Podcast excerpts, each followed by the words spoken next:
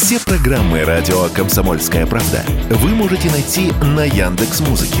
Ищите раздел вашей любимой передачи и подписывайтесь, чтобы не пропустить новый выпуск. Радио КП на Яндекс Музыке. Это удобно, просто и всегда интересно.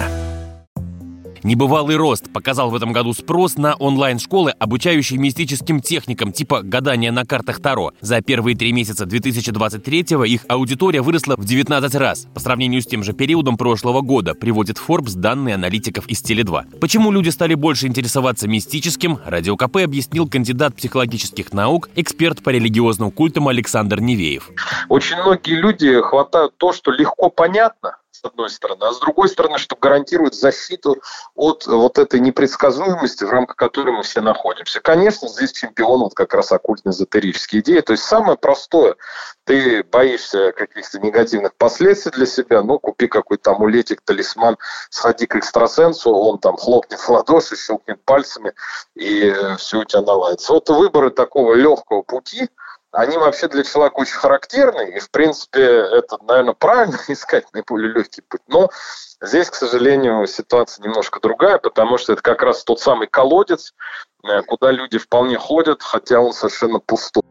На маркетплейсах тем временем удвоился спрос на эзотерические товары, амулеты, обереги и тому подобное. Не исключено, что показатель будет расти. Так всегда происходит в непростые времена, сказал Радио КП доктор социальной психологии, профессор практики Центра предпринимательства и инноваций Сколтеха Максим Киселев. Достаточно вспомнить начало 90-х и телеэфиры Кашпировского только у людей возникает определенного рода такой серьезный какой-то э, кризис во внешних обстоятельствах, переломные моменты или кризис, как сейчас, то, конечно, усиливается очень э, верование во все оккультное, во все такого рода паранормальное. Это было всегда, кстати, как э, вот вспомните даже на переломе эпох или там перед революцией великой, то есть, соответственно, вот весь оккультизм и все это вырастало невероятно, потому что это возникает как, как, как некоторый ответ на что называется, вызовы серьезные извне.